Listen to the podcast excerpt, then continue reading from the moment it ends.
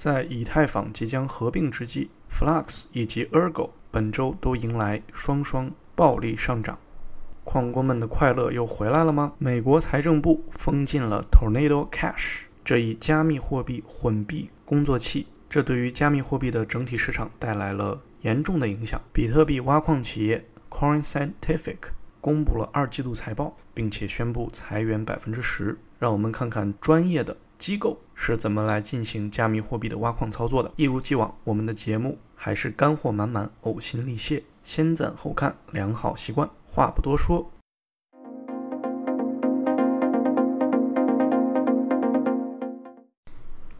首先呢，还是让我们关注一下以太坊的合并情况。之前，以太坊的开发人员预测合并的时间大概是在九月十九号左右。在最新的预测中，开发人员把他们的时间又提前到了九月十五号左右。当然，这个日期也是没有经过确认的。他们之后提到。会在十八号的工作会议中进行进一步的确认。那么之前，以太坊完成了最后一个测试链 Go Early 的合并，然后威神也发推提到将最后的 TDD，也就是最后挖矿的难度值设置在了这个数字。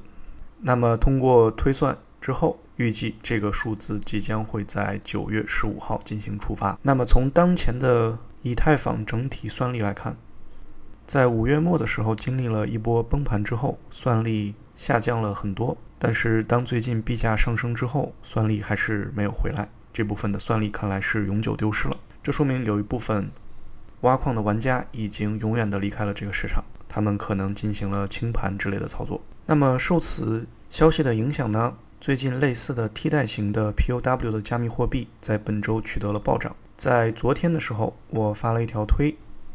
谈到 Ergo 在二十四小时的涨幅达到了百分之三十四，而 Flux 的二十四小时涨幅更是达到了百分之四十八。那么，据 w a t to Mine 这个网站的资料显示呢，在一些显卡的型号上，以太坊已经并不是当前收益率最高的加密货币了。我们可以看到，像 Raven、Flux 还有 ETC，包括 Ergo 都是占据了比较靠前的位置。那么像其他的替代性货币，比如说像 Raven Coin，还有像是 Firo，它们的变动情况就并不是这么大。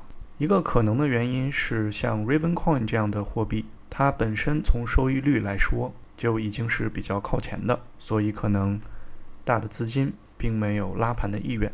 那么我们之前也是做过一些计算了，虽然我们可以看到最近 ETC、Raven 啊，不是就是 Ergo 还有 Flux 它们的币价。都有一些显著的上升，但是仍然是不足以来弥补 ETH 切换 POS 之后留下的巨量算力。也就是说，GPU 挖矿这个市场在 POS 合并之后，并不一定会消失，但是市场的规模肯定是会有一个很大的萎缩的。那么我在这里也插播一条广告了，就是我们可能会尝试每天在 Twitter 上更新一些有关挖矿、加密货币。以及相关股票经济形势的重要新闻，如果大家比较感兴趣的话，还请大家关注一下我的 Twitter 账号，链接也放在视频的下方。那么关于以太坊替代货币的挖矿教学，我们之前也是有相关的视频的，如果大家感兴趣的话，链接也会放在下方，或者可以大家点击右上角的链接，包括了 Flux、ETC 以及 Ergo。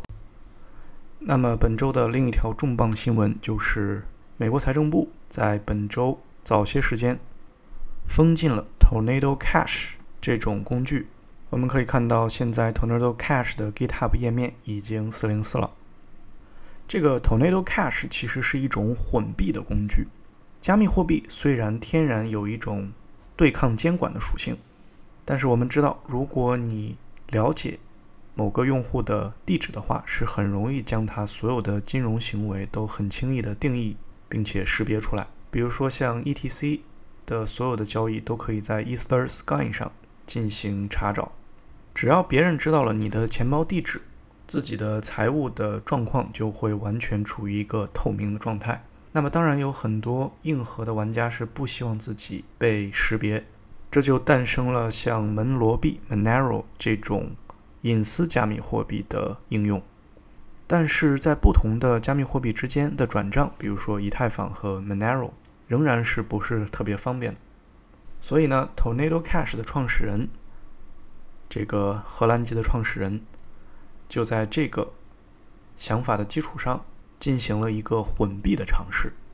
如果想要让某笔加密货币的交易变得匿名化，就可以像 Tornado Cash 这种混币器发送一些指令。Tornado Cash 拿到这些混币的指令之后，会把这个交易打包成一个匿名的交易，这样就达到了一些逃避监管的作用。一个不幸的事情呢是，这种匿名的操作、匿名交易，大部分被用于黑客的攻击。比如说，在前一阵子，X Infinity 的一个跨链桥的 Rolling Bridge 的被盗事件中。就有价值超过六点二亿美金的加密货币在很短时间内流失。虽然大家意识到了问题，但是只能眼睁睁地看着黑客把资金流向 Tornado Cash，然后进行匿名化操作之后，再盗取到其他的地址。那么这次事件还是造成了一系列的连锁影响的，因为很多的 DeFi 的平台它都是位于美国境内的实体公司。比如说一些带有中心化属性的一些加密货币，比如说我们知道的算法稳定币 USDC，它为了符合监管的要求呢，它就会冻结与 Tornado Cash 相关联的地址。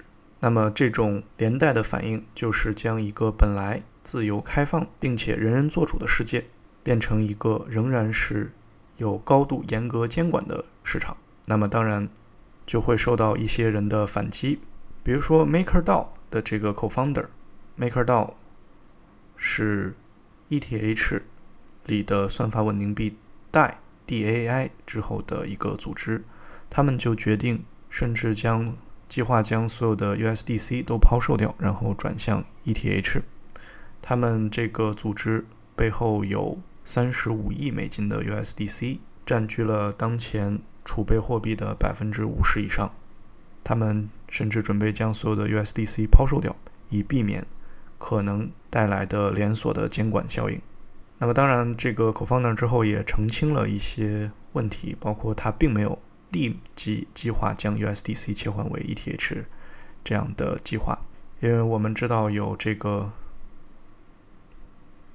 Luna 的前车之鉴嘛。如果你本身没有和一个主权货币进行挂钩，而完全是把这种稳定币建立在虚拟货币上，那么最终的结果都是比较危险的。所以，这次加密货币的监管事件还是造成了不小的影响。最后，让我们来看看。挖矿企业现在的境况如何？那么有一家比特币的矿企叫做 Core Scientific，它发布了二季度的财报，并且决定裁员百分之十。为什么裁员呢？肯定是因为公司的经营状况遇到了一些艰难。那么这家企业汇报，在二季度的时候，Core 的净亏损达到了八亿六千二百万美金之多。那么这肯定是和比特币的价格低迷密切相关的。然后呢，这家矿企汇报他们的营收达到了1.64亿，那么也是 beat 了之前的预期1.61亿左右。然后大家需要关注他们这个一个非常有意思的数据，大家可以看到他们的电价是非常低的，平均每千瓦时是0.05美金左右，这个是绝对击败所有家庭矿工的。然后他们这家企业是在德州，德州本身就是对加密货币政策非常利好的一个区域，包括德州的议员 Ted Cruz 之前也是对于比特币有很多的站台，并且他们还提到比特币有助于平抑当地的电网的一个运营情况，因为这个发电它的这个发电量是一个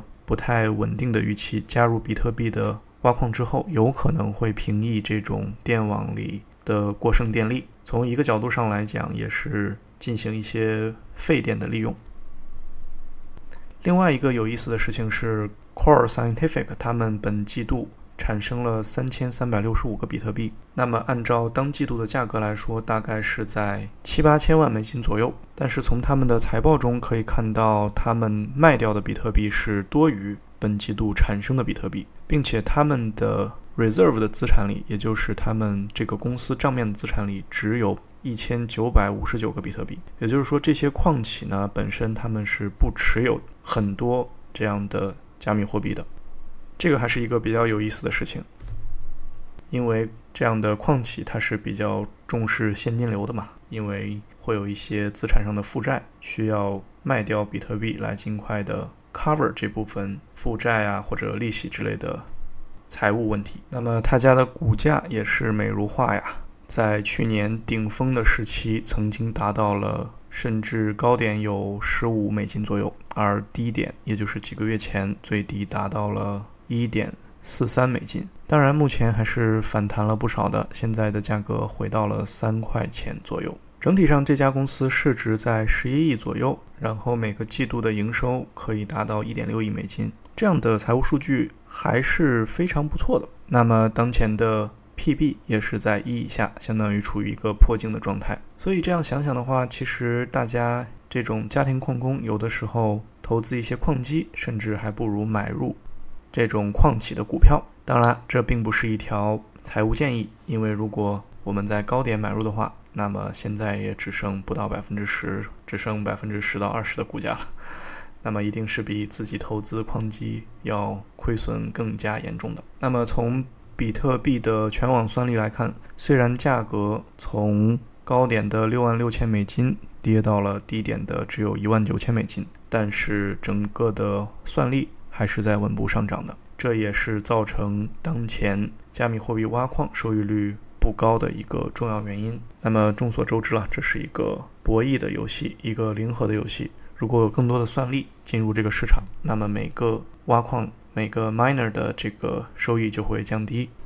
当然，我觉得这个数据里整个最值得人玩味的还是他们的电价了。这个电价真的是非常的低了，所以大家还是要考虑一下自己的家庭矿场是否真的要在这种专业的玩家市场里分一杯羹。好的，那这就是本期的视频的全部内容了。本周的涨势也是非常不错，ETC 突破了两千美金啊，不好意思是 ETH，然后 BTC。现在即将突破两万五千美金，整体的市场还是在逐渐回暖的，这个也是超越了我的认知啊！我本来以为寒冬可能会持续的时间更长一些，没想到很快就从底部有了很大的反弹。好的，那么先说到这里了，还请大家点赞支持，如果没有订阅的朋友，还请订阅一下。我们下期再见。